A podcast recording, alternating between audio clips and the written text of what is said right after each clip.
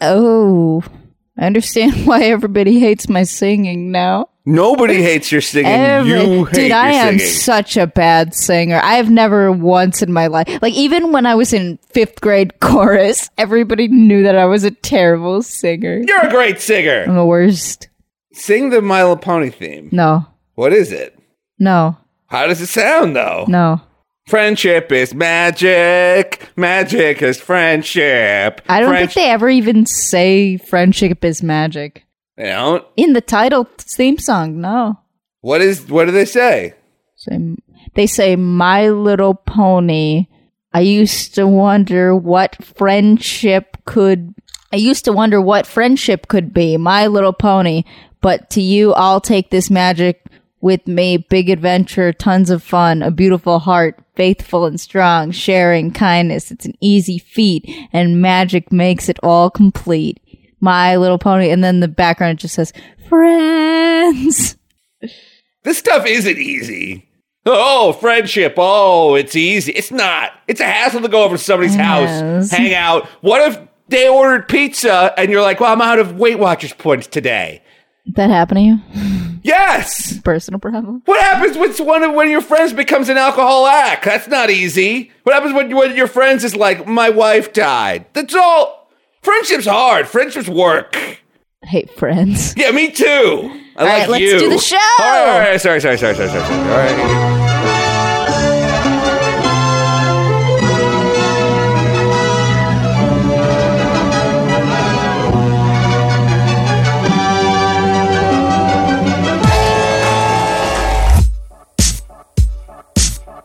Welcome everybody to the loudest podcast, the loudest podcast of the goddamn internet. I'm your host, Asterios Kogonos. With me, as always, is Sirancha. Hello. Okay. Now, Sirancha, you've been trying to tell me about something all week, and you keep saying this. News headlines from around the web. I have discovered, a Asterios, I have single handedly discovered one of the shit, the craziest, batshittiest websites on the face of the universe, and it's called GarfieldEats.com. Am I late to this? Or uh, is this? You're talking to a boomer. Okay, tell me what you think GarfieldEats.com is. Okay, I assume GarfieldEats.com is a list of things Garfield would or would not eat. Lasagna, yes. Normal, no. Normal goes to Abu Dhabi, not in his big fat tummy. That's how you remember it. It kind of rhymes. Uh, there's going to be a lot. First of all, I apologize immediately for the audio listeners. There's going to be a lot of fun visuals to listen to this episode. Wait, what? Oh, God. but for just fifteen dollars a month, you can go 15? to Patreon.com. Oh, to hours. I thought you were telling me Garfield Eats cost $15 Oh, buddy, it costs way more than fifteen dollars. What? So Garfield Eats is a real website on the internet where you can buy. It's Uber Eats. It is so difficult to explain. All right. So I stumbled upon this after watching a YouTube video of someone making fun of this website. And I'm thinking, oh, you fucking idiot. This is viral marketing for their new, a new shitty Garfield CGI movie, right? It is not. It is very real. It is a website and an app that you can order. It is for people in Dubai. And I'm just gonna, I'm just gonna read you, I'm just gonna read you some text from the website because I could sit here and make fun of it. But first of all, the website, if you don't load it on mobile, because it will scroll for you, it's like this website doesn't even want me to read it. It knows what's coming. Garfield Eats is the world's first enter-gauging mobile app, restaurant delivery app, and features everyone's favorite favorite hungry, mischievous cat, Garfield. Garfield Eat launches in Dubai and is ready to deliver your door some of Garfield's favorite foods like pizza, lasagna, coffee, and cookies. Oh. Garfield does like all those things. Does he? Yeah, he also likes spaghetti. The wooden fire flavor makes pizza taste good, and the farm two plate, and two is with the two, like the number two, so we're not fucking around here. Farm two plate ingredients with low processed salt and sugar make it good for you, promoting healthy eating habits. Everyone wins. I don't care how organic the ricotta cheese is in lasagna. You're going to have a heart attack and die.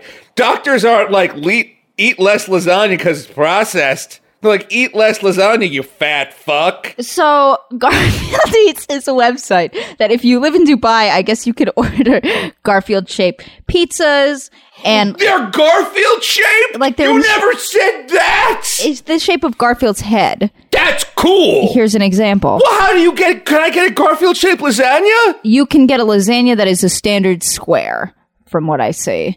You can also order hmm. cakes, something called skinny fries, and if you're only thirsty, you can get a garfuccino, which is cappuccino, but to me sounds like it should be a racial slur. It does sound. Can, can I hear it in use?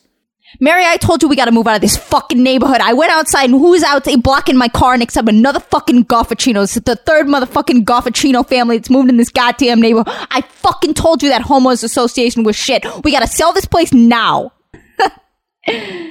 doesn't it doesn't it sound like it shouldn't be a racial slur? Yes, it does. Oh, mm, I'm getting a little upset by this because, okay, A, I love Garfield. I even met the guy who wrote all of Garfield and Friends, which is one of my favorite cartoons. Come on in, come to the place where fun never ends. Come on in, it's time to party with Garfield and Friends. Well, let me tell you, you might like the app. So I downloaded the app, and the app makes there are so many features on this app, and none of them make sense with one another. First of all, I do not recommend downloading it yourself because it keeps crashing my phone. Okay. so this is the app you have when you co- oh by the way the website i also don't recommend going on the standard website because it keeps playing the introduction to that song earth angel and you there is no way to shut it off I'm Earth Angel. Yeah like Earth Angel, That Earth one. Angel, won't you be my? That has nothing to do with Garfield. now asterios when i know what you're thinking you're on Weight Watchers right I am. so when you're ordering from Garfield's eats you need to know your nutrition I do. Here is what the when you click on an item, it's supposed to be like Uber Eats, like you choose your Garfield pizza, your your goddamn motherfucking Garfuccino that's taking over your neighborhood. You add to your cart. Come. I swear to God, I did not Photoshop this. This is what the nutrition is. Okay, I can't. Can you just can you read it? Sorry, I can't, I can't see. I cannot read it, Asterios, because there are no numbers at all. This is instead of giving you a calorie count, it it's a bar graph, much like if you're playing an MMO RPG. How a, a, a piece of armor will show you it'll increase your stamina. I don't know, half this much? What the? Am I supposed to know what the fuck this means? There are no numbers. There's just a line. Like there's a total bar, and then there's a line about a third of the way. th- It, that this means less than nothing to me. Ah, Okay. yes, our five major nutrition categories. Ready?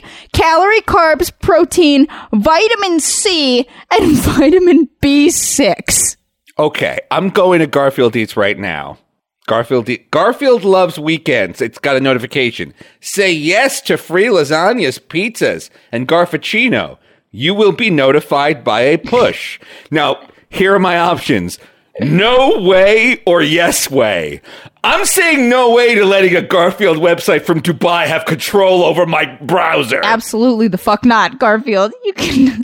Get special G codes and gifts by email. Your name, Maddox. Your email address, maddoxrules at gmail.com. Okay, here you go, Maddox. Enjoy the G codes. It is playing Earth Angel. You it's can't playing fucking Earth Angel stop in my it. ear right now. You can't stop. And good fucking luck stopping it. You oh. can't. Oh. It just plays that over and over and over again. It's a MIDI. It's playing a MIDI of Earth. and now it stopped. How'd you get it to stop? Did you have I to mute it? scrolled and it stopped. The classic cartoon Garfield was born in 1978 by cartoonist Jim Davis. Garfield turns 40 years old in 2018. Garfield Eats inspired by the 1980s most famous hungry orange cat that lives with us for more than 40 years, becoming a global pop culture with over 200 million comics books sold in 80 countries and 40 languages. Now, another interesting part about this website is it has B2B marketing copy on it. Love that. Now, have you ever you ever go to Domino's website to order your pizza and be like, I wish I knew about the marketing strategy behind Their SEO. yes. Entergaging is a term. There, there are multiple blurbs about entergaging. Entergagement is an engaging mobile app powered by entertainment features. It is a UI user interface which allows users to engage while being simultaneously spelled incorrectly entertained. Garfield Eats app enables you to watch, play, order, read, collect, redeem, track, manage, chat, share, and much more all in one app we call Entergaging by a gentleman named Nathan Masry. Nathan Masry is the CEO, and of course that is Chief Entergage Officer of Garfield Eats, who has his personal LinkedIn and his personal Instagram on the homepage for Garfield Eats. Now, Nathan Masry is the real character here. Oh, I forgot to mention Garfield Eats app also has a Instagram like feature. I'm not really sure what you're supposed to do with this besides upload pictures, I guess, but mine is teeming with high schoolers and Nazis also. There's Nazis in Garfield Eats. I think Nathan Masry seems to have forgotten that moderation is a pretty crucial part of any social media app. At least, like, even on 4chan, you can't post obviously racist shit outside of B or pole, and you can't post ponies anywhere besides the pony board. So Garfield Eats now has less moderation than 4chan. I would like to read you a few posts that I got scrolling through. Uh, first of all, we have a photo of a man's half-eaten McChicken. It says, hashtag Garfield eats guys help. Garfield is eating my ass. Garfield eats, oh god, oh fuck, he's eating me out. Someone please help me. Hashtag Garfield eats, put Garf Gab in the Garfield eats app, you fucking cow. Uh, no, please continue. I'm so sorry. One more. This is from PP Jones. Hashtag Garfield send help. Garfield took my fucking skin. It hurts so much. Please, someone help me set me free from this hell. Okay, Sirancha. Yes. There's a button on this website called Call Us, and it's a picture of Garfield making the telephone hand signal. Yes. Would you mind putting on your headphones right now? Hmm. Okay, we're gonna call. I'm calling Dubai.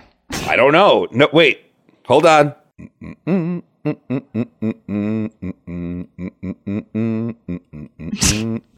I could sit here and just make fun of the bad English copy on this website all day. I'm sure you could, you racist. It's for people in Dubai. Why is this not in Arabic? and we are calling now. Don't leave me. Hello? Oh, hello. Thank you for calling Garfield Eats, the world's first Garfield shaped pizza, lasagna, and Garfuccino coffee. Bleep that. Garfield Eats is an entergaging, quick mobile restaurant. One of our friends will be happy to take your call from our Friends Happiness Center. Garfield. Hey there. Oh, it's you. I was But you are the pizza guy. That was the voice of Lorenzo Music, who's dead now. what? the original voice actor for Garfield, Lorenzo Music. Yeah. di- they must have just licensed that. I get. No, we're going to talk about licensing in a second because I need you to help me figure out a mystery. I'm looking up what time it is in Dubai.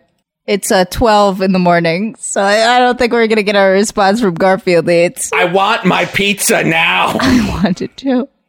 Wamba babu. okay, we better hang up. Uh, calling back at a reasonable hour because I really want to see if anybody answers. no, we will call them back. Why did it say don't leave me? Uh, that might be something that Garfield says. Oh, I just actually remembered. The slogan, I swear to God, I'm not just making this up, for this app is love me, feed me, don't leave me. What does that mean? That's terrifying. I, I don't like it myself. Okay, wait, there's a Zendesk chat. Hello. Are you there? Okay, I'm in position number two.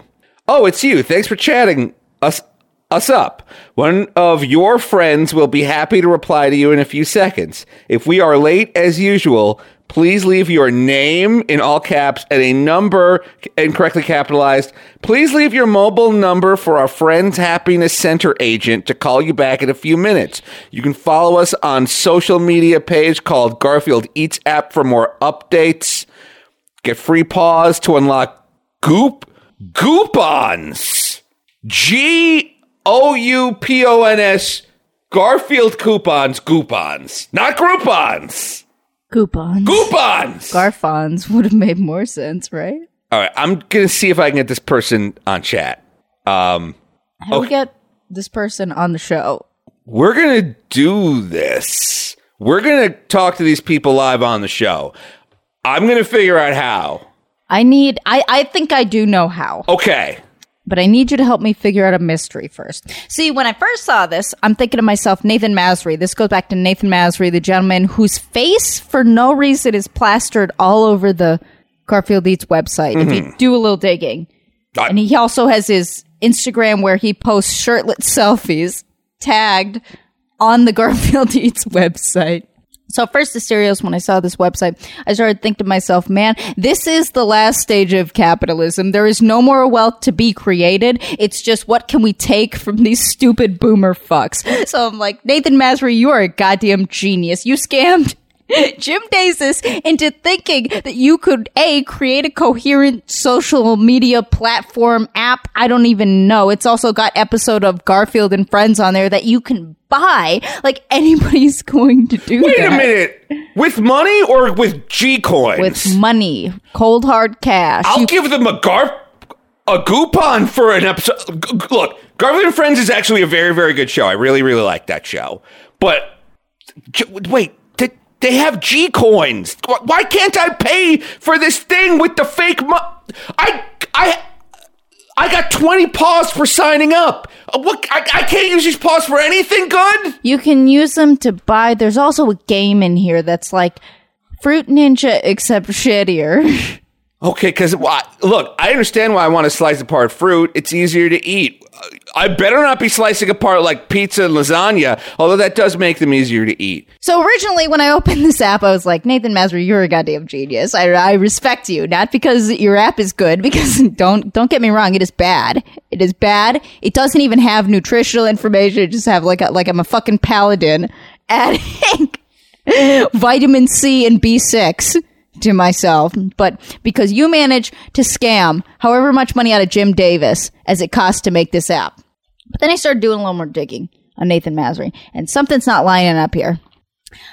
Nathan Masry has 133,000 Instagram followers. Most of them are bot. And uh, how how I know, like Nathan Masry, if you're listening to this, and I hope you are at some point, because I'm hoping we can get you on the show to pick your brain about this. Uh, don't don't try arguing with me on this. I I know what fake followers look like. All right, if most of your followers don't have profile pictures, they're they're fake, and al- also yank yank getting five thousand likes on a picture and then three comments True. not how this works, Nathan Masry. Don't don't don't don't try to lie to me.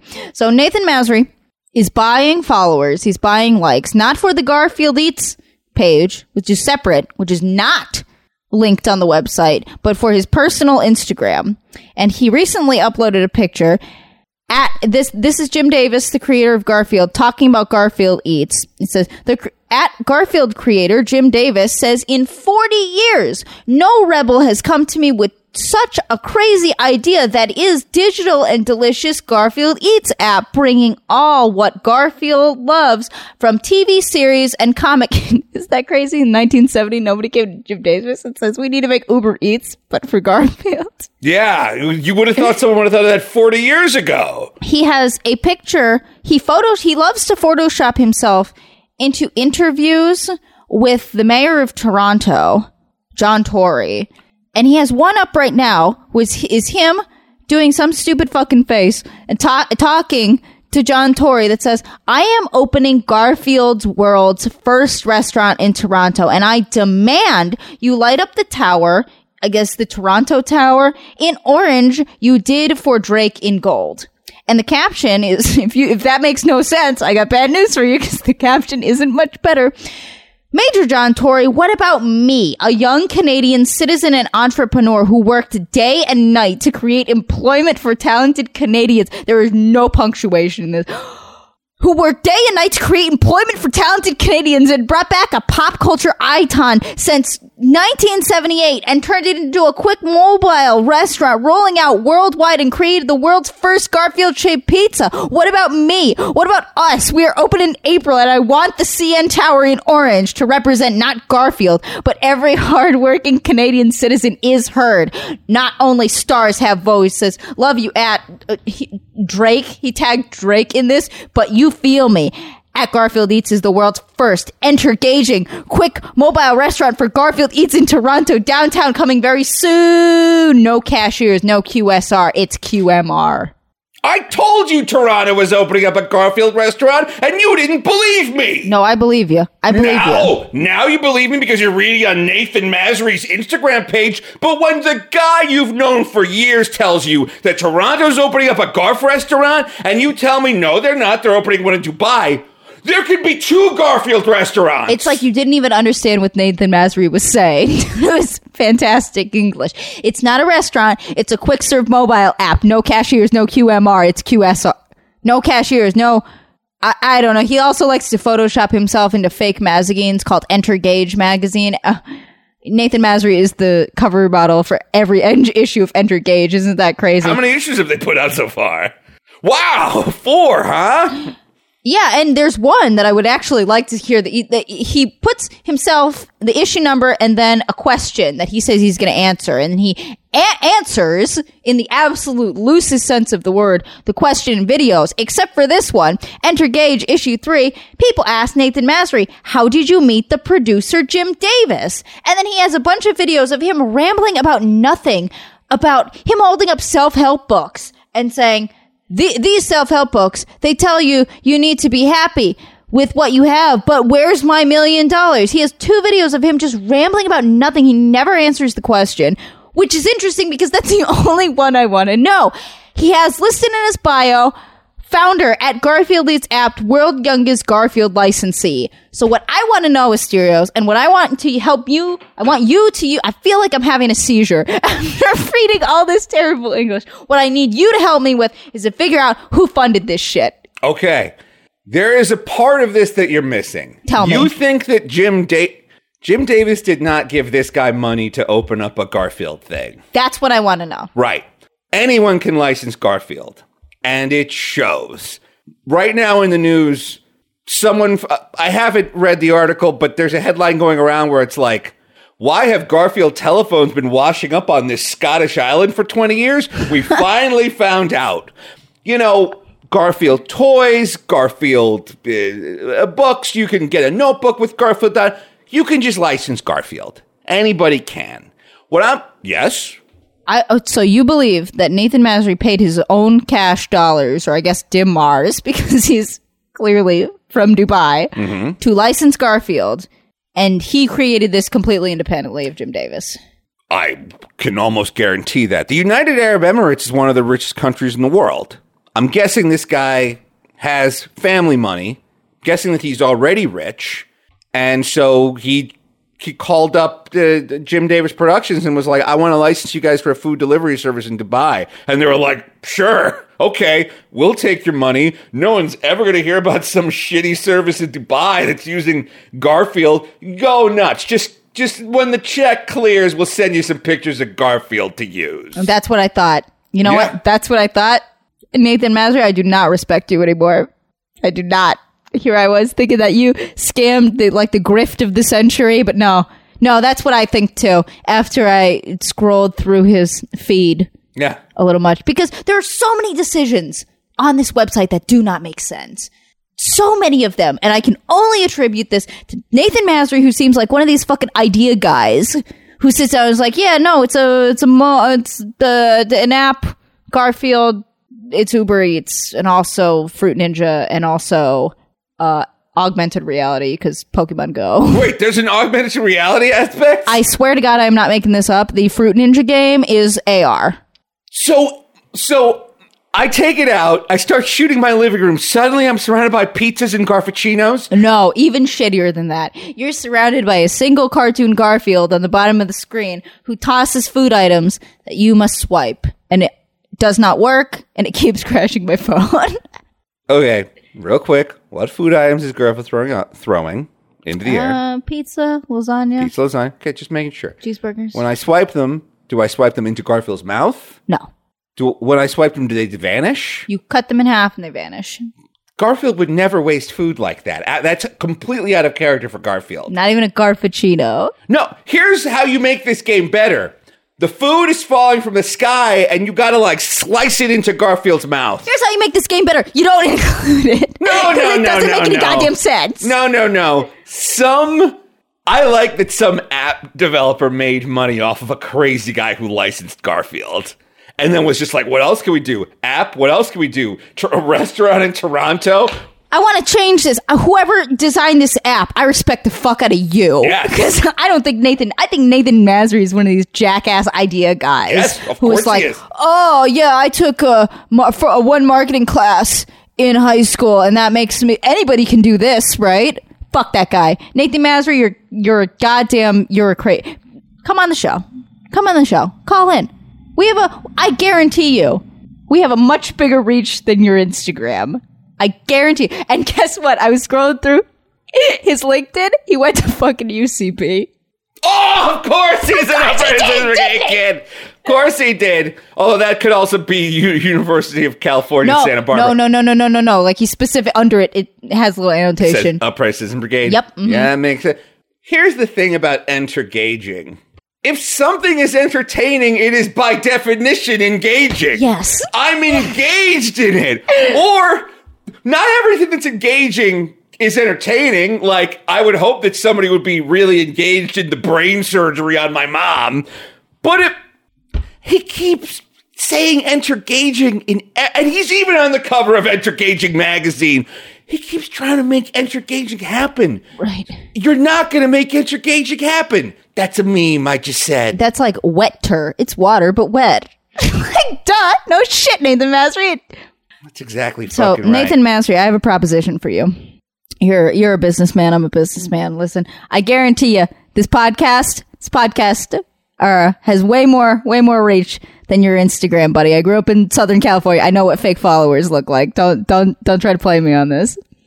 You come on this, I will leave. I and I swear to God, this is true. A link in my Twitter bio to Garfield Eats for one year. That's Free promote. All you got to do, thirty minute interview. five No, not five. No. okay sorry 30 okay 30 minute I'm, interview listen, listen to me, Nathan Masry. I'm, I'm, I'm, I'm, I'm the, I'm the captain here. Thirty minute interview. That's all I ask. We can ask you. You could even choose three questions that I'm not allowed to a- ask, except if it's anything about gauging, because I really want to pick your brain on that one. I'm going to email you. I'm going to send you a an Instagram message. Please come on the show. I, I, I, there, I just have so many questions and no answers. Okay. Hey, well, listen, we will be right back, but as we go to break, I'm going to play a clip of Jim Davis talking about Garfield Eats. In 40 years, Asterios, no rebel has come with him for the idea of an Uber Eats but Garfield. Can you believe that? Well, Garfield came along and defended our right to eat lasagna, skip the gym, and sleep until noon. In a sense, he was a rebel. Uh, which brings us to Nathan Masry, another rebel, and co founder of a new food experience that Garfield would love Garfield Eats. It's an easy and entertaining way to get delicious food in a hurry and be entertained at the same time. Uh, Nathan calls it an entergaging app, entertaining and engaging. It's the world's first entergaging mobile app for the restaurant business. Now, users can watch Garfield cartoons and even play in augmented reality while waiting for, get this, the world's only Garfield shaped pizza to be delivered. They've even given a nod to Garfield's other favorite, coffee, offering a Garfuccino made with 100% Arabica coffee and other flavorful ingredients. Of course, the menu is appealing to Garfield, but what I find commendable is the use of modern technology. You can order through your app or even use Garfield Eats artificial voice assistance. And Garfield Eats is sensitive to environmental issues. They've embraced packaging that can be repurposed and will deliver your food using rechargeable scooters. In short, this idea has everything going for it. Garfield and I are proud to be part of the world's first entergaging mobile app restaurant, and we send founders Nathan Masri and Pascal Heider our very best wishes. Good luck and congratulations to Garfield Eats. Did someone say Garfield Eats? Well, I'm waiting. Coming up next are two pretty cool guests that I'm very much looking forward to. They both reached out to me individually and they were like, Asterios, I'm a sex scientist. And then this other guy emails me, he's like, Asterios, I'm a sex scientist. And they're like, you study waifus and digital girls and all this stuff. We want to come on your show and talk about it. Yeah, I'm also a sex expert. Now, I've been very clear to use the phrase sex scientist because these are actual scientists. I was gonna say, oh wow, okay, yeah. That's the thing. Everyone's a sex expert. Oh, I'll tell you to swipe left, swipe right, get better lighting for your selfies. Mm, don't do too much on the first date or they'll lose interest, blah, blah, right? I get man. Let me tell you. Let me tell you. I was sitting in a coffee shop the other week. This is less about sexperts, but more about how much I hate technology. But we were sitting in a coffee shop. We were talking about that one stupid book. What was that stupid book that Steve Harvey wrote? It's called like How to Get a Man Yeah. or something. How to get a man and keep him. Yeah, Spark Notes is Steve Harvey cheated on his wife like a billion times and then wrote a book about how women these days with their careers and their above the knee skirts are never going to be able to lock down a husband. We were talking about it in this coffee shop and then 2 days later my phone starts recommending me those Facebook ads Yup. for that book. I and know. I know that it's the goddamn phone because I never would have even entertained the idea of purchasing that book independently. Yes.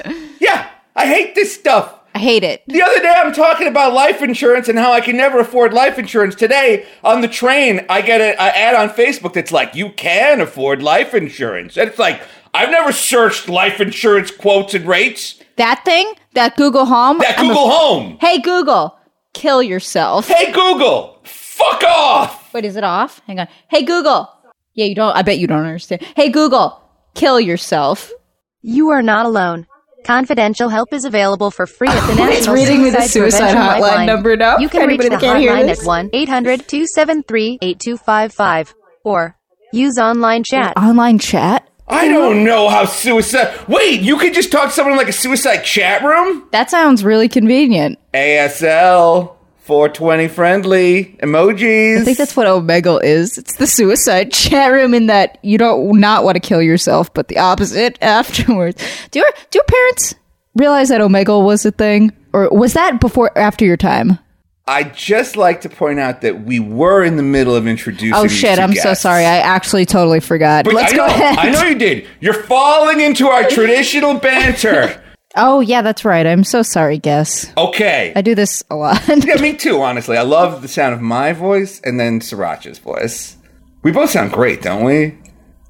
I'm trying. I'm And, taking. and the stuff we say is interesting. I'm practicing my speech. Are Red- you? Red leather, yellow leather, red leather, yellow leather. Yeah. wow. Okay. Um. Let's see. She sells sea. Wait, we're supposed to be introducing these people. Why is she selling seashells on the seashore? That's a great point. She should sell them somewhere else.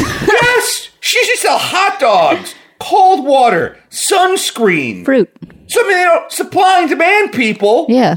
Okay, but speaking of demanding people, I demand that we introduce these next two people. We've got Connorell, a Canadian sex scientist, and Ninja, another sex scientist. Hey, hey guys, how you doing? Pretty good. Good. How are you? I'm doing all right. All right, guys. So, Ninja, how did you get into the sex sciences?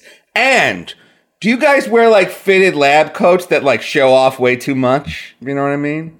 Mm-hmm. Yeah? Uh, I can't really comment on the lab coat issue. It's uh, I mostly do stuff from the end of a computer these days, so I don't get the nasty stuff on me anymore. But how I got into sex research I like anymore.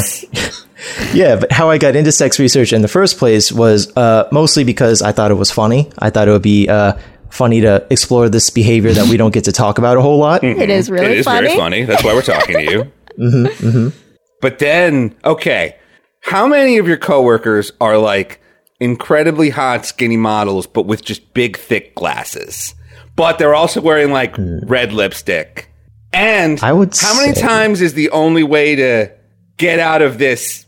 Maybe like you're you've been brainstorming, you're working all night, and then maybe it's time to kind of take some of this research into your own hands with you know what I mean Sirancha, you know what I'm saying? I have no idea what you're saying. Sounds like an HR complaint. Okay. Well, self experimentation is very important in our field. Uh, But I can that's say how that the much. lizard got turned into the lizard. What is that? Is that a reference? It's reference? a Spider-Man thing. Yeah, the lizard was K- Curt Connors was like, I can't. No one wants to fund my research. Guess I better put this lizard goo in my arm. Oh no, I'm a lizard now. Comic That's a common issue in uh, sex researchers. okay, Connor, what drew you to the sexual sciences? So I originally wanted to do a lot of research in romantic relationships, but when I started getting into a lot of you know the research, I noticed that nobody was talking about sex, and um, you know that's an issue. Like relationships don't exist without sex. Nobody Um, was talking about sex in romance research. it's it's absolutely wild. It's all based on like how like how you grew up in like um, you know like oh how your parents raised you is how you um, have a successful relationship or you know like how like emotionally fulfilling your partner is is what's important in a relationship. Wow. Yeah, it was like it was such a weird thing that like it almost it was almost like a shock because I was like, wait, if they're not talking about this, then like why aren't we talking about this? Do you think it's because scientists like don't get laid a lot, so like they didn't really? They were like, nobody cares about this. You know, like how somebody who's like collects Pokemon, like they'll talk to you about Pokemon for like an hour, like you care, and it's like I don't. So yeah, like you don't care about Pokemon. I care a little bit about Pokemon, but not like an hour's worth of Pokemon. Is Pokemon Go still a thing? you can do it, I guess, but why would you? What does that mean? You look, everything's still a thing. You could go play Zork if you wanted to, but like the only reason you would do it would be to I don't know, something's missing in your life. I want to go hunting Pokemon. I missed that whole thing because it always made my phone crash Oh, during yeah? the height of it. Yeah, I had Yeah. a very very low memory phone, and I didn't get to catch any Pokebands. Now I have the need the need to feed rare candies to my Pokemans. I'll play Pokemon Go with you. I need the exercise. I also need the exercise. Okay. Why do we keep we got these guests on that they've set aside Do you guys day. like Pokemans? Yeah, Pokemon's great. That's your question to the sex scientists I've booked? Do you like Pokemon's Pokemon? sexy and great. Uh, I was- Who's the sexiest Pokemon? Let's start there. Is it that lady who that's a plant, but it looks like she's wearing a dress? Guard Gravidoir. I've- Gardevoir. yeah, that one. I mean Yeah. that that's pretty unequivocally. It looks like a human woman. So I don't I don't know how you could want to fuck anything besides that one. That one I get. the others I There's a don't. pretty. I think there's a pretty strong contingent from Mr. Mime. oh, that's true. Momke wants to fuck a Mr. Mime. You remember that? Dude, it's so weird. But I, at least with Mr. Mime, I get what I would do. He's got those big hands, and he's got gloves on. So, like, if there's a mess, he's fine. remember that episode? Remember who else was on that episode? I sure do, honey. I sure do remember who else was on that. Okay, guys. Well, there's there's actually a thing I, I we can um, segue into with that um, because like the thing with Pokemon, and this goes into a lot of different communities, is that a lot of them tend to have some level of human features. Hmm. And that like a level of human features and that sort of like mixing is what leads a lot of people into you know like the furry fandom. So you're saying Pokemon are like a gateway drug to. Wait, I mean, what's the worst? So Pokemon are like weed. Lola Bunny is like Coke. Exactly. And then uh, I, I the Wanting fanta- to fuck Tony the Tiger is your heroin. or get fucked by Tony the Tiger. Most likely the second one. I want that deep booming voice in my ear telling me I'm doing great. I'm doing just Ugh, great. disgusting. Oh my god. I hate sex. I'm sex negative now. Okay. Now, why don't you guys, Connor, Yes. you were telling me off the air about the history of hentai. Now, I thought hentai dated back to uh, the Disney's Robin Hood, you know, with the pretty maid Marian and furry stuff. But you're telling me that like hentai dates back to like the 1800s? Yeah, I mean, if you like think about it, in or like around the world, there's been like erotically drawn things, but like hentai, specifically the Japanese um, erotic art, started in like the 17, 1800s with. Um, you know, like uh, something that your, the listeners can or don't have to look up. Uh, the dream of the fisherman's wife. The dream of the fisherman's wife. Okay, is, is this a sexy dream? Um, it, she gets fucked by an octopus. It's a wood carving. You you know about this? I know everything about this. Uh, I I too am an unofficial sexpert. Okay, can I ask They're you? scientists. Can I They're ask? sex scientists. Well, oh, excuse the fuck out of me. I had two thousand matches on Tinder before I quit that. oh God, yeah. I know. Um, I I got like I like Because men men just sit there and they swipe swipe. They don't look. They don't read. It's a numbers game for you guys. I guess that's kind of true. Let but me I ask you a question, sexpert. Sure. I have heard back in the day, I heard that how tentacle porn started, segueing, of course, from the fisherman's wife, a wood carving of a woman being penetrated by a squid, I believe. How tentacle porn started was because Uh, indecency laws in Japan say that it's illegal to show a penis going into a vagina, which is why Japanese porn is censored. But there's some kind of loophole that if it's something that's not a penis going in a vagina, then you're fine. Is there any truth to that, or am I getting my stories mixed up? No, that's actually completely true. I think, um, you know, I think Asterios, I mentioned it when we uh, talked that um, Japan, uh, any pornography coming out of Japan has to censor all genitalia, um, including, you know, the the butt. um, so, like, a lot of the issue is that you couldn't really like see any pornography. Um, so they started showing um, uh, tentacle porn because tentacles happen to be very phallic. And even if the tentacles were shaped like penises, um, it could still be seen because they weren't functionally penises. That's like that's like the Japanese prostitution laws. Have I ever talked about this on this show? No.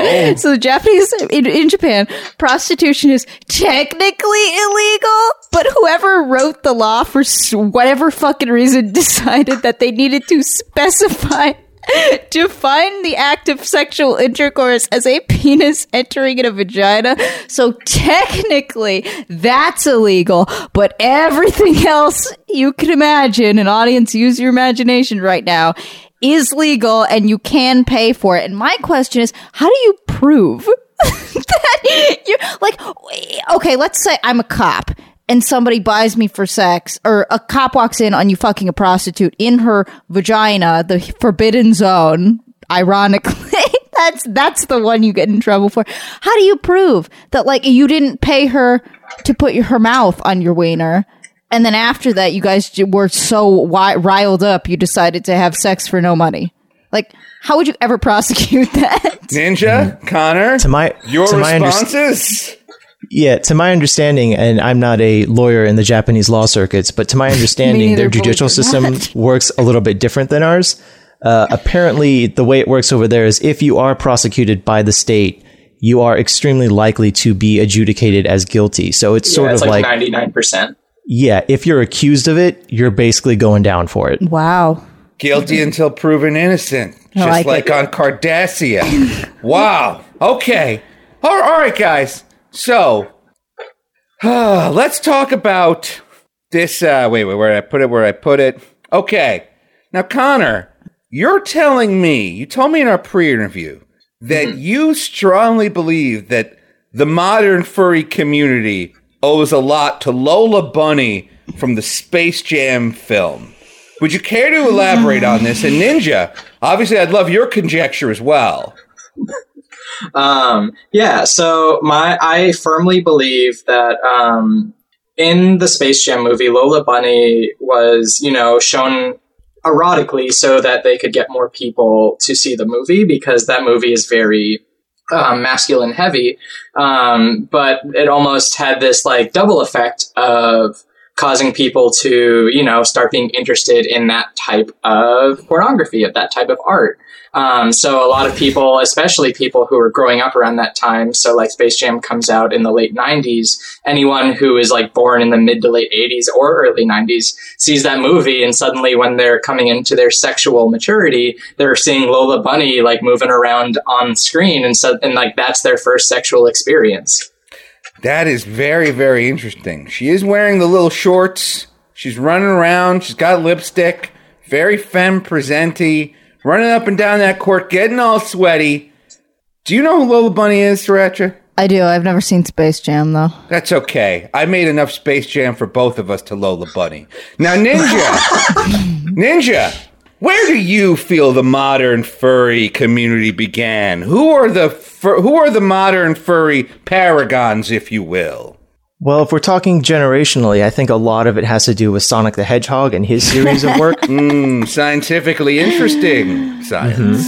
So these are anthropomorphic creatures that take on human like features and they have unique attitudes and particularly attractive. They're designed for attractive uh, personality quirks. So, for example, Sonic is very sarcastic and he's very uh, confident. And then you have Tails, who is very passive, but also very. Uh, very dedicated to his friends and things like that. So I think it is it begins uh, with these very simple dimensions of human-like behavior that then sort of in developing kids they tend to generalize to other sexual secondary uh, sexual characteristics. Okay, so but from again, from a strictly scientific standpoint, is Shadow the Hedgehog hotter than Knuckles? They're both bad boys. Speak on Depends on what that. you're into. Connor, do you have thoughts on this? Um, depends on what you're into. Like if you if you went through like a scene or goth phase, you'd probably think Shadow's more attractive. But if you you know were more athletic growing up, you'd probably like Knuckles. Interesting. Very interesting. Does the fact that Knuckles rides the line between good and bad, he works with Dr. Robotnik originally, but of course, under false pretenses, this sort of duality, does it perhaps mirror the common erotic phenomenon known as the switch? It's all you, Ninja. Uh, I'm not familiar with this term. Yeah, uh, ma- it might not be out of my my literature. So if you could uh, kind of establish a definition here for us. Are you talking switch like in the gays? I don't know that they prefer to be referred to as the gays. Okay, are you talking about switch, a term commonly used by men of a homosexual persuasion? I feel like being a switch is available to anyone. It's when you switch between Dom and Femme. You know Dom what I mean? and femme. Yeah, you Dom can do and sub, I Dom think. and sub, where you could do both.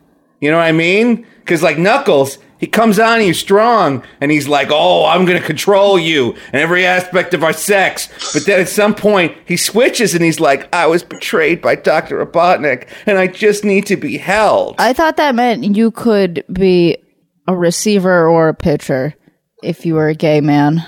Connor, Ninja, who's Please right help me. here? Um, I'm Sirancha's. Sirancha's right. Thank you. Ah, yes, yes. and I'm not I'm not too familiar with the the switch vocabulary, but this does sort of seem reminiscent to a concept that is commonly discussed as the gap moe. Ah, tell me more about this gap moe. I Right. had a gap moe after college. Tell you that right now. I didn't, honey. So- I couldn't afford to. I don't know what any of these words. What are you talking? Are you saying gap year? Yeah, Is this like a joke? jo- It's like a joke. Yes, it's a joke. Okay. Well, uh, uh, The, the word. Okay, serious. Just making the word gap. That's not. It could be a gap in your teeth. It could be a gap in your work history. I have no idea what the fuck that means in I one took word. a gap moe after college. It didn't- It's, it's all there. It's It's, the- all there, and it was delivered it's just the word gap. What- That's not enough. Yeah, most wordplay is just the wordplay is inherently. Ugh! You need to have it. If it would have rhymed with year, then it would have worked. Uh, audience, vote in the comments whether you knew what Asterios was talking about or not.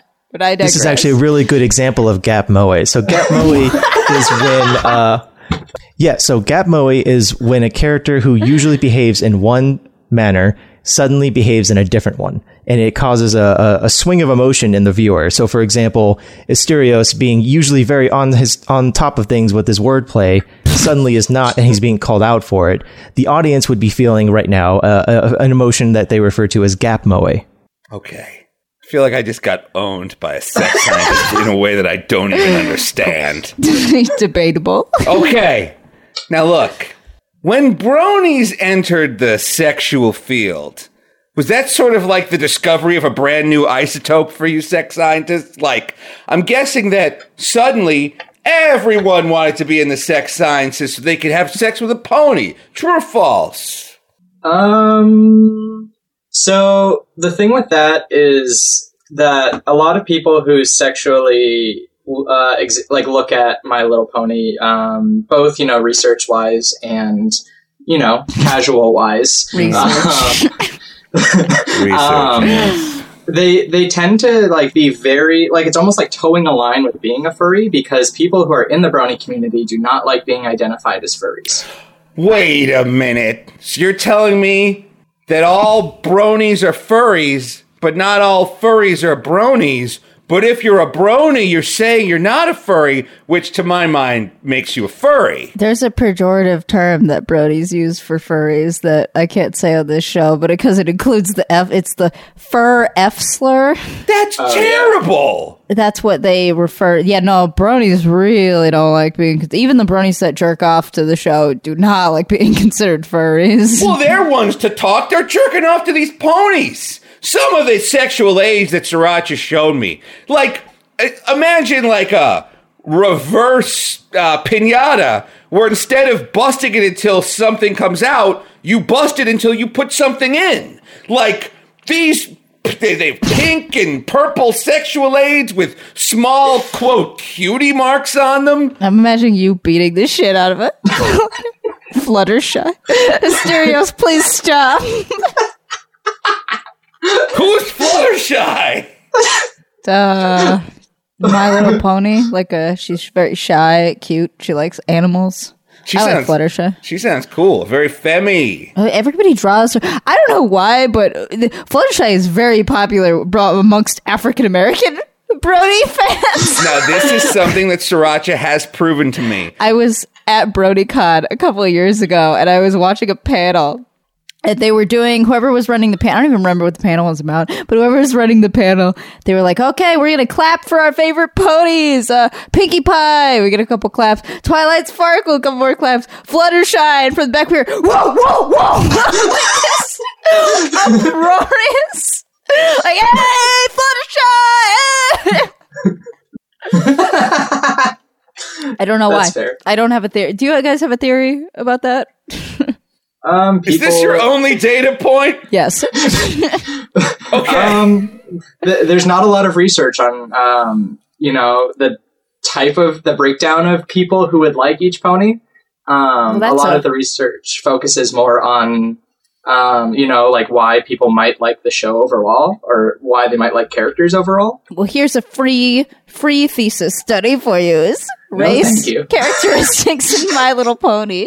Favorite Oh. ponies. One time, Sirancha and I, Sirancha and I were talking to a, a group of listeners after the show, and there, and she was going around asking them who their, she was going around guessing who their favorites were, I can guess with almost 100% accuracy. and the one African American gentleman in the group, she did guess correctly that it was Fluttershy. Oh, why, man? It always is. I, look, look, this is, I mean, okay, uh, let's see if you can guess Connor and Ninja's favorite. Okay, I need to ask you first couple ground rules. Main six. Do you guys know enough about this show to have like a favorite pony? Yeah, I used to watch it. Oh, okay. Who said no? I did Ninja. All right. I have no idea what that show is about. I have no idea who the characters okay. are. That's very fair. Connor, I'm going to guess your favorite pony. I got to ask you a few questions first. First, rules Okay. main six only. All right. Yeah, that's fine. Don't Yeah. pick some stew. Don't pick Maud Pie or something. All right. Um, you said that you were a sex reacher, researcher. Yep. Are you in college right now? Yes, I'm a grad student. Oh, you're a grad student. Okay. Uh, after you graduate, do you want to go into like private stuff, or would you consider staying in academia? Probably academia. Do you want to teach at some point? Yeah. Twilight Sparkle. No. Damn it, who was it? Uh, Rainbow Dash. Interesting. That's a very interesting choice. It's it's Twilight Sparkle. Just be honest. yeah, just be No, honest. You it's seem like a. Twilight. Oh, okay. Sirancha. but I do. I, I do have something to say on that. Go ahead. I do have uh, porn signed by the voice actor for Twilight Sparkle. Pornography signed by Tara Strong. Who is that? Yep. Yep. What? How did how did you how did you swing that? Um, I uh, she came to a convention uh, where I was at a few years back, and I bought some porn at the J-list booth with the sole purpose of getting it signed by Tara Strong. wow, I didn't think she signed stuff like that. I thought she was too big. Not like uh, John John de Lancie. That guy will sign anything. That guy will sign body parts. I've seen it happen. John I mean, when de Lancie's a voice actor for the ponies? He's Discord, I think. yeah, That's Q from Star Trek. He's like the coolest guy in Star Trek. He's also- everyone has a voice in My Little Pony. Yeah, Is it really. really? Weird Al Yeah, was on an episode. Wow. Yeah, it- it's the Law and Order SVU of animated children's shows. It really is. Oh god damn. Okay. All right. I guess this guy really does like whatever pony said if he got the porno signed. Does that stuff traditionally come laminated or is that extra? Um. Oh, the autograph or No, the porn? pornographic imagery. Oh no, it came. Um, so it was a it was a game. So it was like uh, uh it was on a CD-ROM. Um, and she, um, I mean, she was uh well enough versed in doing this kind of thing that she knew to take off, take the um the trifold out of it, like out of the plastic, signed it, and then put it back in. wow, She's a real professional. that is a really professional move. Wow, Oh, I don't yeah, think I would have thought of that. Okay. So now, with BronyCon ending this year, are we seeing a spike in, let's say, trouble from the Brony community? Uh, are they acting out, getting sad, being rageful, falling into despair? Your thoughts, sex scientists? Um, what I could say on that is, so after our first conversation, I swung by the pony board on 4chan. Mm-hmm. and where it used to like be like as fast as like um, the biggest boards like nobody's posting anymore i think that the like the fact that bronycon isn't happening anymore is like just by virtue of the fans kind of losing interest in the show Mm. Yeah, that makes sense from a financial perspective too. You need at least some. Like it is not cheap to rent the Baltimore Convention Center. Interesting. Exactly. Very interesting. Okay. Well, I hope these bronies get better soon. Now, I think I think the important thing to reflect upon this is that hmm. there is a huge brony population that is eventually going to start migrating towards other fan communities. Cool. Oh, now they want to be furries. Oh, now that being a brony isn't cool or hip anymore, and there's no convention where they can all go yiff and such. Oh, now they want in. I hope the furries never let the bronies in. I hope they never let them forget that terrible slur they called them. Sirancha, your I take? hope, I hope they go to Steven Universe. That'd be pretty funny. Steven Universe is ending too. Really, it is. Yeah. Damn it. We're losing all of the.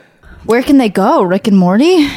oh god no No, I, it's that's disgusting that like Rick and Morty is too try hard. Like the thing about like jerking off to My Little Pony is you know it's wrong. Like this is a kids cartoon with a mm-hmm. very adult reaction someone might be having.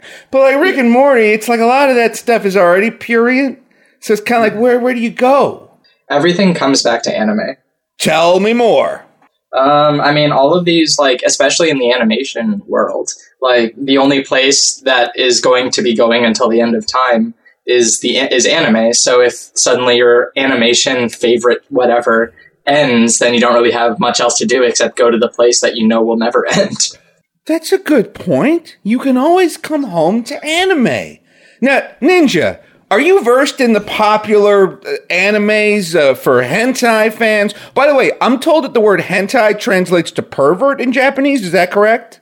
yes, that is correct. It is uh, predominantly a noun used to refer to people who do something perverted. Okay. Uh, unfortunately, I have not encountered a whole lot of the uh, classic materials in my research, but I think Connor would be a little bit more versed, so we can kind of translate for each other. Yeah. Inter- now, Ninja, where do you primarily focus your studies? Like, what are you working on today? So uh, right now, I'm really interested in some material I've derived from actually watching your podcast, uh, Waifu Wars. And uh, one of the biggest problems I'm noticing there is that a lot of the guests can't really talk about their waifus. They can't say the first thing about their waifu other than their name and the show they're from. So from that, I am applying a, uh, a functionalist perspective to provide people with a core vocabulary for how to talk about their waifus. Interesting. So you're building some sort of erotic waifu lexicon. yeah, I'm trying to Could we develop call it a, a, sexicon? You can call it that. It's it sounds close to Sexicon, which I'm sure would give you a lot of material to work on. Hmm, interesting. Okay. Mm-hmm. Sirancha, Yes, do you ever have trouble talking about your waifu? never. Because I, I- never talk about my waifu because I'm a functional adult.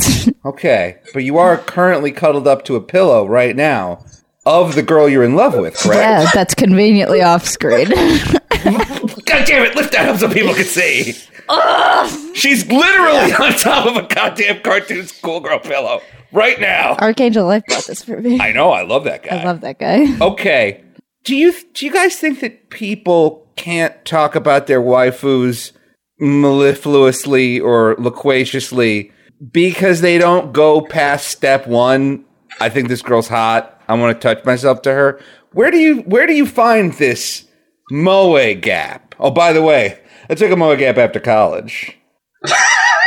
It's still not a good joke. It's great. Thank you. Thank you for somebody else saying that. I, I think I would generally agree with that. I think a lot of when people say waifu, what they're referring to is something that this it's just very sexually pleasing to look at, right? Uh, and I think kind of conflated with that is this issue of people are not comfortable talking about it for reasons that Sirancha said. It's not acceptable to uh, sort of engage with this kind of topic. It's not supposed to be something you, you tell other people about. It's almost like a, a shameful secret to have a waifu. Interesting. Well, Connor, what do you think we can do to make the culture more comfortable for people to come out and say, Yes, I am in love with Yo Watanabe. I don't mind holding up her pillow. Yes, I, I own a doll of her, and yes, it is a little dirty now.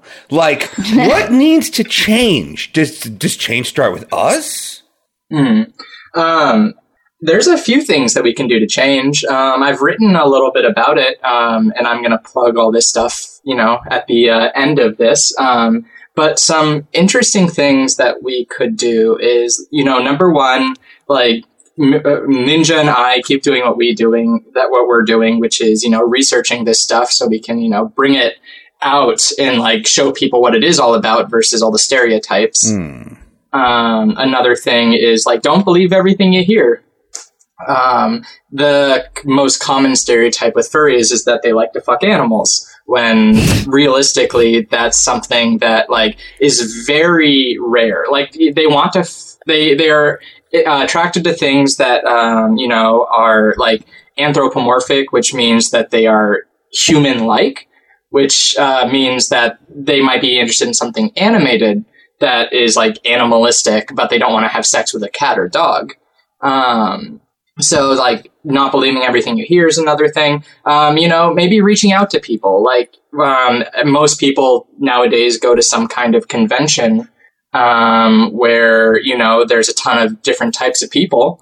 Um, go up to people who are part of these things that you might not be like super well known about, or go to a panel that you don't really know uh, too much about, just to see um, you know what it is all about. Like I go to waifu war panels every um, every time I'm at a con because that's usually where uh, you find uh, the uh, people who are most excited about their hobby. Oh, interesting. Ninja, do you have any thoughts on this? Is there a way that we can help these people who love these cartoons maybe come out of the shadows and realize that, hey, it's okay. You're okay. We're all okay. Yeah, I think one of the good examples of this is actually just talking about it in a public manner, which is why I, I'm a really big fan of your Waifu Wars show. You're bringing in these people who otherwise would not have anyone to talk about this kind of thing with, and you're actually just kind of publishing these open conversations. And I also think it's important to communicate for the people who are just immediately revolted by this idea that um, the whole waifu concept is actually thousands of years old, and uh, it shouldn't only really be viewed in the context of anime girls, you know. And there are long term implications for where research on this topic can go. Can you expand a little bit? Who was the first waifu? Was it perhaps Eve in the garden? Hmm. Could it have been Cleopatra? Maybe somebody drew a smiley face on a cave wall, then drew boobs, I think. Wait, then jerked it to that. Sirancha, do you have I'm a? having- I'm, I'm sorry, I'm having Doctor trouble Doctor Racha. Uh, you would you care to interject? I just, I, are we defining waifu as another person that you want to fuck? Because I think that's been going on way longer than anime. Sirancha, this is a scientist you're speaking to. You'll speak with him with respect. Now, Ninja, wasn't tell us about the speaking to him. 3,000 year old Japanese cartoon girl. I can't remember the name of the the sculpture at this moment, but I know Venus de there Milo, is. or the it's the Venus something. there it something. is. Yeah. There you go. Venus the Venus of Milo. something. Not the Venus de Milo. Damn that's a different one. But there, there's there is Venus de another Milo, one the Ninja Turtle, the female Ninja Turtle who I jerk it to. um, exactly It's that a one. female Yeah. Ninja Turtle. Yeah, her name's Venus de Milo. Michelangelo, Leonardo, Donatello. But then she's a work of art. So she goes by Venus de Milo. Once again, the men are the creators, and the women are the object of the male gaze. Where just the there tur- for your pleasure. Where did the turtle come from?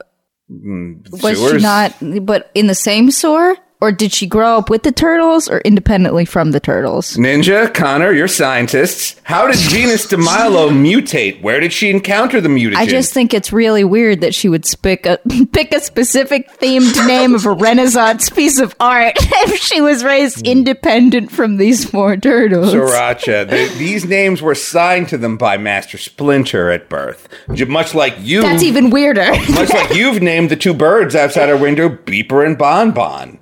They may call each other Cluck Cluck or Coo, but we call them this. Now, sci- gentlemen of science, when and how did Venus de Milo encounter the mutagen that transformed her into a sexy, sexy humanoid turtle? Um, I I think in that canon because it was a specific show where she showed up, or it was like comic or something. Like there were five turtles, but I think in other canons it's just the four, right? I mean, I, n- I've never heard of this before right now. Okay, look, I'm, look, look, scientists. I'm going to use something called Google. How did Venus de Milo, turtle, sexy, Rule 34, nude? Wait, I got lost. oh no! Oh no! No, uh, oh goodness! oh god! Oh, I got it distracted. Okay, now, so you're saying so so the first objects, the first pop culture objects of lust were statues, woodcuts, and the like. But where does the future go, gentlemen? For the future belongs to science. What new fantastical ways for us to experience women without having to talk to them are on the horizon? Well, I think the YouTube comedian Andrew Schulz, he recently put a, a, a segment on this, and I think it's very demonstrative of where things could go. Uh, women have their vibrators, men have their sex toys, and I think these are just going to increasingly become more sophisticated over time. And not talking about these issues about uh, ascribing love to a non-human thing is going to kind of make it difficult to see where this thing is going. Interesting because there because the divide between physical and digital gets smaller every day. yeah. Soon we call it phygital, which is when the two uh, the when, when the two uh, overlap and overcome. Um, gentlemen, do you think that a human can scientifically experience the same love for a digital object that they can for a real person? Yes, hundred percent. Absolutely. Tell me, tell me about this. The talk serotonin and such, synapses and the like. Um, you know, Ninja, I think this is really good for your waifu type, typology. Um, if you want to bring that up. Yeah, so the whole point of the typology is to basically look at the different types of love that people ascribe to their waifus. And obviously, this is meant to go towards something more functional in the long run. But uh, I think when we talk about love, it's important to discuss the functional components of it, right? So when you say you love someone, when you say someone loves their waifu, what does that actually mean? I mean, it, I've I hear different answers. You know, for some, I assume it's like uh, they they want to uh, pleasure themselves to the the image of this thing. But then Sirancha one time told me that if you truly love your wife, well, you don't pleasure yourself to them. Sirancha, would you I care to expand on this? There are a lot of things that I jerk off to that I definitely don't love. So I don't think equating jerking off to something with loving it is right, right? Well, I see. It's, it's like I think you know you can love something. At you're right. I mean, they, they don't. But one time you told me that people love their wife so much that they will not jerk off to them because they'd like to keep them pure. Yeah, I've heard that. Do you agree with it or disagree with it? What do you mean agree with it or just because I don't I don't jerk off to my waifu, but that's not a sexual thing. That's because I'm not gay. Okay. I, That's fair. I don't. I don't really understand the question. I'm sorry. It's, it's totally fine. I'm doing a bad job. Here. no, you're not. You're doing fine. I'm, I'm learning Well, a lot. Let's here. kind of let's think of it this way, Sirancha. Uh, would you what would you think of a relationship between a man and a woman where they did not engage in sex? Um, I think that if both partners are happy for that, I'm a sexual libertarian. I don't care. I think that's cool. Uh, well, what do you think about it? Well, I think that's kind of the the whole divide between the the anime waifus and real waifus, right? And real life wives is that that responsiveness that doesn't come from the anime waifu is the reason why a lot of people look at it in terms of this is bizarre, this is not normal, uh, and I think it's missing that component of well, it's now a unidirectional love, right? It's a it's a person looking at something that doesn't look at them back, but they still love it. Yeah, I mean, I, I I could see how it's easy to get attached romantically to a character, especially because, like, I, I I probably know more about some anime characters than I do about a lot of friends that I love, not in a romantic way. But you know what I'm saying? You know what I'm mm. saying? Am I making any sense? Yeah, you're making sense. Like you watch a lot of these characters like Naruto that goes for multi generations. so I probably know more about Sakura than I do about that girl I went to lunch with yesterday, and I really like her. Yeah. Well, it kind of speaks to that idea of parasocial relationships. And I know you've sort of brought it up before on your podcast, Asterios, um, where it's like it's this one sided relationship that the person, where one person perceives a relationship and the other person might not really like see that relationship as existing. Um, and I think that, you know, digisexuality and like all of this, like waifuism is pretty much just parasocial relationships where the other person also doesn't exist. Now, digisexuality is that being sexually attracted to Digibro? Because if so, I would like to judge those people. Me too.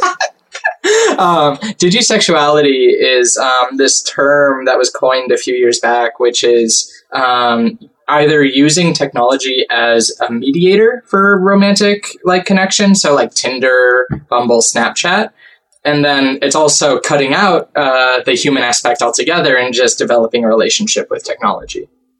I have that. What? I have that. I am quitting the internet.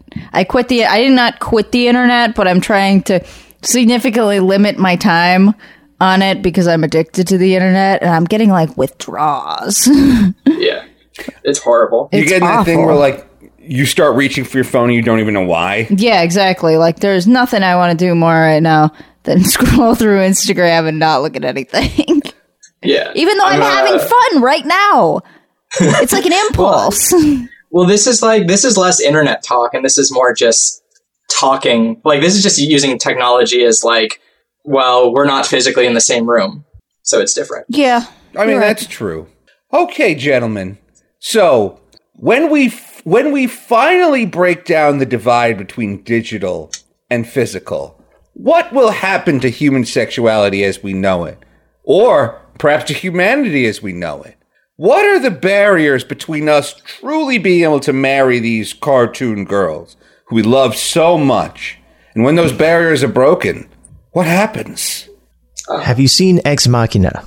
Uh, is that the one with like the hot robot lady who like wants to have sex with that dude? Yes. No, it was too scary. I heard she like locks him in a closet or something. You knew exactly what he was talking about. The answer was still no. I, I read the synopsis of it because I'm like, oh, hot lady robot. All right, let's see. Hey, fuck some guy. But then I hear she like goes crazy and steals a helicopter, and it's like, I, I'd like just a nice relationship with a robot lady. I don't want it to go bad. It's hard to lose yourself in the fantasy. I think a better example would be her. Oh, I've seen. I cried. That's the movie I've never finished because I start crying every time. It's the one about. um Is that Spike Jonze? Who Yes. directed that? Spike Jonze movie about the guy that wants to fuck his uh, Google Home named Samantha. Hey, Google, you want to fuck? Sorry. I can't help you with that. Yet. I can't help with that yet. She, sa- she says, she also said sorry, which I do like. hey Google, I'm gay. Shut up, weeb. No one cares. Oh, cool. Thanks. um, yeah, I think, um, yeah, so I think her is a good example for that because it's really just something that only exists, like, in theory, because you can't really do anything with the OS besides talk to it.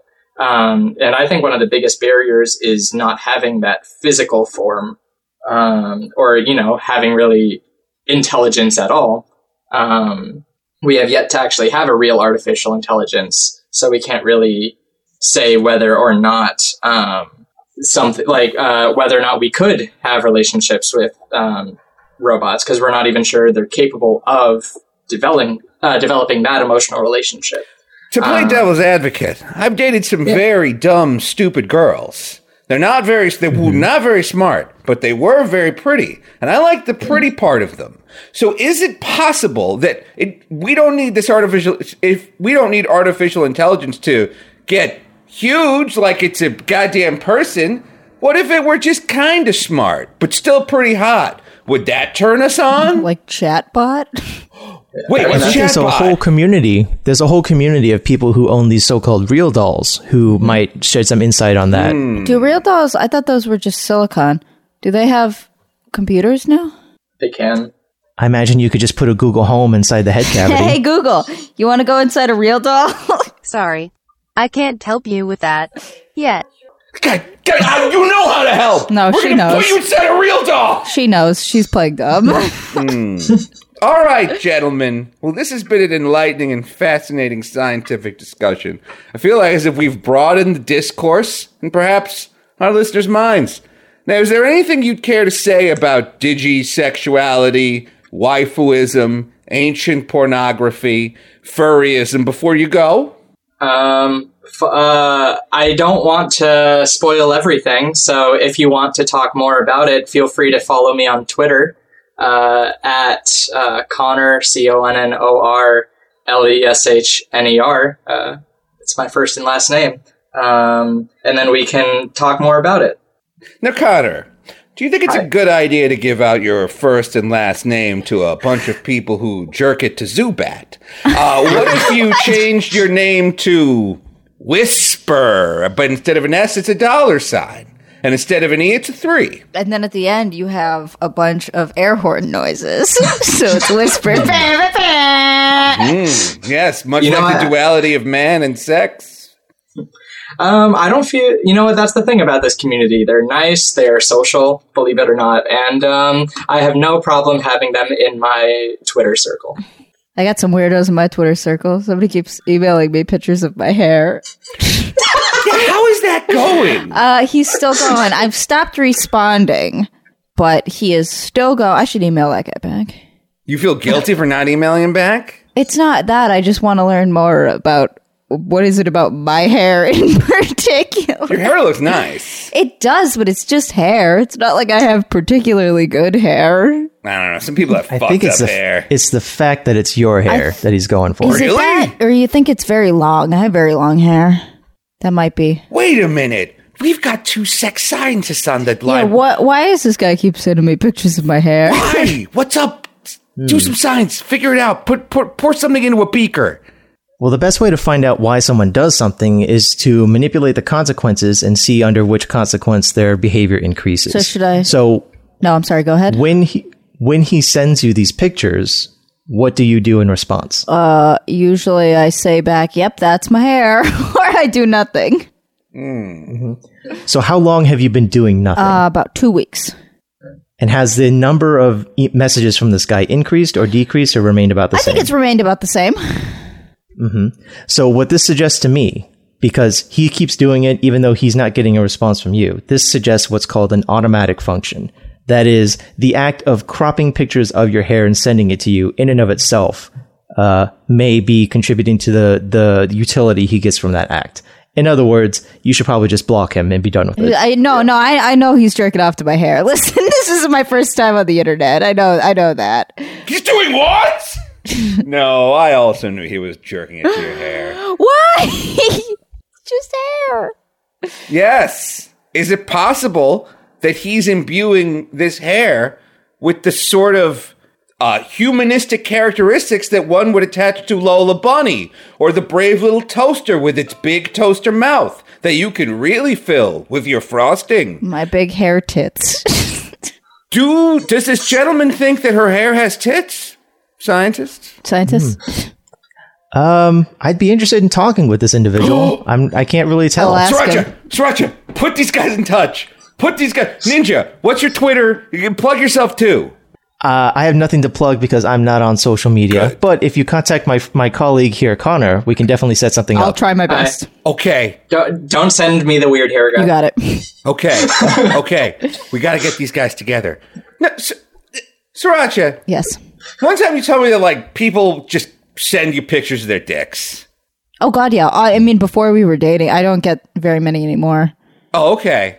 Like, why are the people sending pictures of their dicks to Sirancha? Like, is that all they want out of the exchange? Like, she saw my dick, or are they hoping to like date her and marry her? Or like, what's with this? What's with this dick pic thing? I've never got it. Um, there's a misconception in the male community that a bigger dick is more attractive to women. So if they send a dick, it will make a woman uh, be attracted to them, and uh, it's basically like the last ditch effort. Like, oh, I don't have a personality, but here's my dick. See, now I've been told that a big dick is sometimes too overwhelming, and that you want like a nice, medium sized, in the middle kind of dick, because if a dick is too big, it, she might get tired and it might hurt. Is this correct, gentlemen, or incorrect? Correct. I think there's a tremendous uh, variation between individuals on that kind of thing, and I, I, I hesitate to say any generalities. but I fair. also think it's important to pay attention to the context of this message. Sirancha, I'm guessing these are mostly uh, dick pics unsolicited that you received on Tinder. Yes. Wait, that's a great question. Sirancha, are you actively soliciting dick pics from strangers? Because if you are, that might explain this. Not even when I was single. Interesting. Oh no, it's important scientifically to rule out to, to, to rule out these things. I like how this is three men sitting here saying, "Yeah, women like small dicks." Yep, science. Medium sized dicks. I've heard that they're not uh, looking for something. yeah, two, two. I'm so sorry. I'm so sorry. No, no, no. Here's what I've Reviewing heard. these fucked. I've heard that when it comes to dick pics, that women often subscribe to the Goldilocks method. Not too big, not too small, just right. I've never ever once been sexually aroused by a picture of a penis a man has sent me. Interesting, gentlemen. Is it, is it, does this concur with things you may have heard anecdotally? I understand that you need a sample size and such to make a broader scientific uh, argument here, but in your own experiences, what are you hearing about this? Dick pics. Turn on, turn off? Turn off big time. Again, I think it depends on the context. If it is solicited in a uh, mutually pleasuring relationship, then it can be something that's exciting and something that is uh, sort of a motivator to uh, something to look forward to when you get home, for example. My theory. But if it is unsolicited, generally, I would say universally, it is not considered a, a, a titillating stimulus. Yeah. Okay, Jen. Okay, listeners, you heard the science men. But Sirancha, you were going to say? Oh, I was just gonna say that my theory is that men's chimp brains are so stupid that they're like, uh, I like seeing boob pics. She'll like this. Without thinking about the fact that wieners are gross. I do like seeing boob pics. That is true. Gen- sci- gentlemen of science, what is what is hotter, pics of the boob or the butt? Scientifically speaking, of course. Scientifically. Um, there's a great uh, anime slash manga called Prison School, where there's an entire chapter. There's an entire chapter um, dedicated to answering this question, um, and the answer is the butt. Interesting. Is it because the butt looks like boobs, but not all boobs look like butts? I think it's the other way around. I think it's that the boobs are an evolutionary distractor and a cheap imitation of the butt. But the boobs give us n- nourishment and sustenance, gentlemen. Without the boobs, humanity may not have made it out of the caves. But That's mostly an illusion. Yeah, in humans, um, are all animals' number one priority is mating, and you can't mate with boobs. To be fair, you can't mate with a butt either. yeah, but it's it's uh, it's prox- proximal to where you can I with. guess. That's true. It's right around the corner. I fucking guess. It's right around the corner from Babytown. Ah, Whereas if you're up in Boobville, you got to take the expressway. Get a picture of an ass. You're like, oh yes, this is convenient. Now, gentlemen, is it possible that that people prefer that some prefer boobs to butts? Some men, that is, because uh, and cisgender men, of course, is what I mean. Uh, is it possible that because they have their own butts, and therefore they've seen plenty of butts, they haven't seen a lot of boobs? Does the fact that boobs are rare perhaps make them more appealing, valuable, scientifically? Um, I can I can say that the science has examined sort of this question, and that like an hourglass frame Hmm. is something that tends to be like the most attractive, um, you know, uh, female frame. Um, and generally, an hourglass frame is also accompanied by a larger bust size. Mm, but an hourglass frame, of course, also has a larger butt size as well. So Exactly. So this is Yeah. now this is getting complicated, gentlemen. What if I were to draw nipples on my butt that looked incredibly realistic? That's it. I'm going on Make Instagram. my butts also look like boobs. Could that perhaps be the best of both worlds? Again, the Goldilocks zone, which is so important to life. Earth is a Goldilocks planet, Sirancha. Hmm. I'm sorry. What? Earth is a Goldilocks planet. not too hot, not too cold. Just like my penis size is just right. So, what if what if a butt had boobs on it, What making if- it the best of both worlds? What if a boobs had butts on it? Wait, what? I hate What do you mean what if a boobs had butts on it? Um, I I, I would This posit is- to say it doesn't. It wouldn't change anything, but Ninja, you go first. This is what we like to call an empirical question. I think we can we can start to investigate these these uh, these experimental questions. Asterios, can you make a poll on Twitter with this question? Indeed, I will, gentlemen. I will Thank you. ask if I were to draw boobs on my butt, would you be more or less turned on than just seeing boobs or a butt? Because look, you put chocolate and peanut butter together, that's great. But sometimes, yeah, I don't know, you put a you put a gold and, uh, and an MP3 player together, and that's that's not always great. Like sometimes t- two things are less than some of their parts. Sirancha, what do you think? gold and an MP3. What did you just say? Here's what I want. I want gold. I want Okay. gold. I also want MP3 players. But you dip your MP3 player in gold, it don't work no more. And now I've ruined all my gold. So now I fucked up both things. I want water and cotton candy, but not together. That's exactly right. The forbidden snack. I want sometimes also to eat not drywall, but what's the pa- insulation? Yeah. It Did you looks ever like see those cotton popcorn candy. ceilings and you're like, I just want to, to scoop off a bit of that and dip it in some in some uh in some uh avocado. No, but I do want to eat asbestos. a nice, delicious asbestos. Asbestos would make your insides fireproof. I feel like I'm on drugs. what are we talking about? Well, think. Wait. If okay, gentlemen, if you eat enough asbestos, can you become fireproof? No. Okay. See, I mean, I guess you'd have to define fireproof. how would you define fireproof? Fireproof. I mean, isn't your insides already mostly fireproof? In that if you eat fire, you'll probably be fine. That's true, but I'm looking for fireproof. Like, if a guy's got a flamethrower, I can run at him and I can go, "Sorry, buddy, I had my asbestos burger this morning." Punch. But do you think the asbestos? then I show him my boob butt.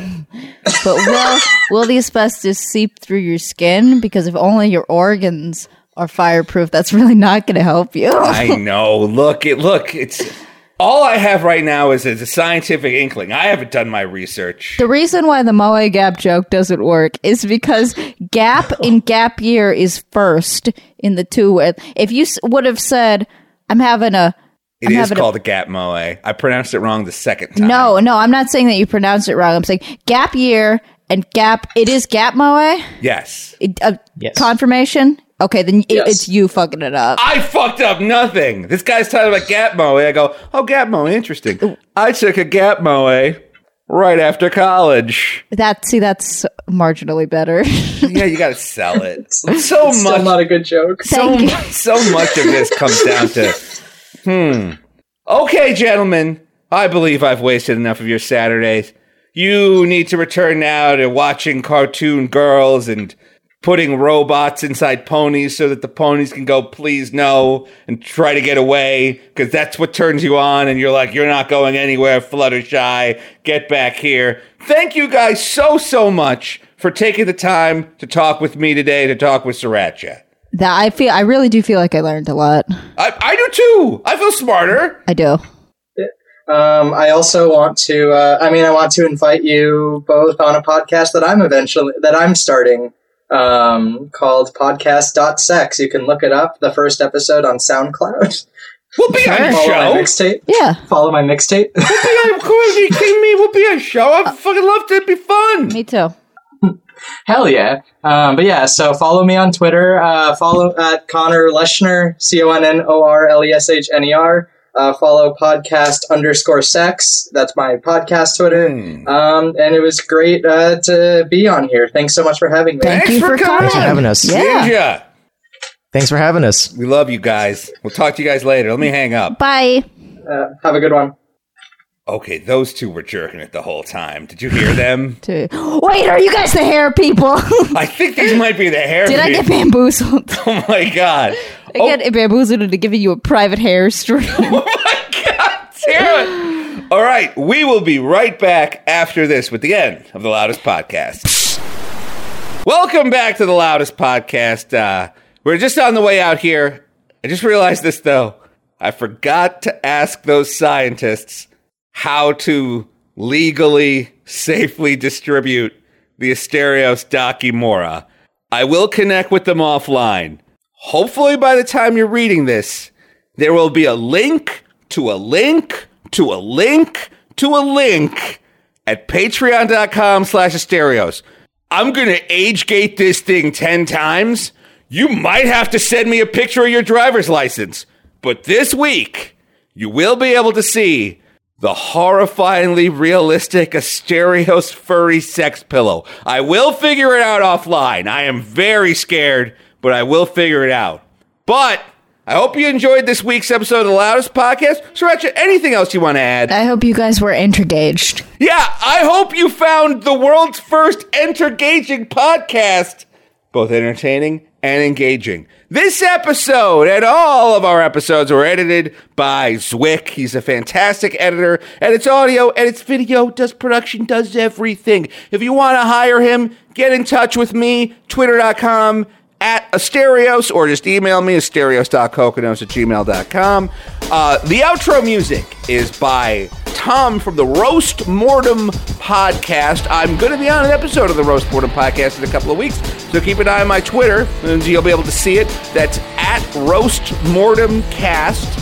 And our intro is by Waterboy. We both love Waterboy like Waterboy loves birds. You can um, you can hear his music at waterboy.bandcamp.com, and that is spelled W A U T E R B O I B B I A B. I'm Asterios Kokonos for Sirancha. Good night. Night.